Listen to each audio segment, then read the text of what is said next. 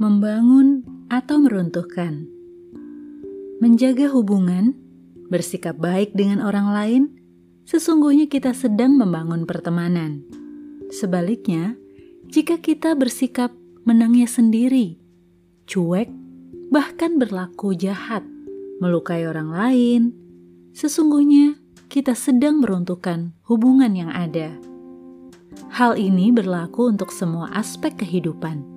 Apa yang kita rawat, jaga, pelihara, tentunya mengarah pada hubungan yang baik, membangun hal yang baik.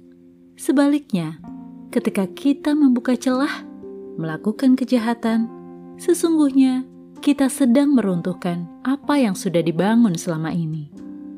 Membangun atau meruntuhkan, pilihannya ada di tangan kita, keputusan kita.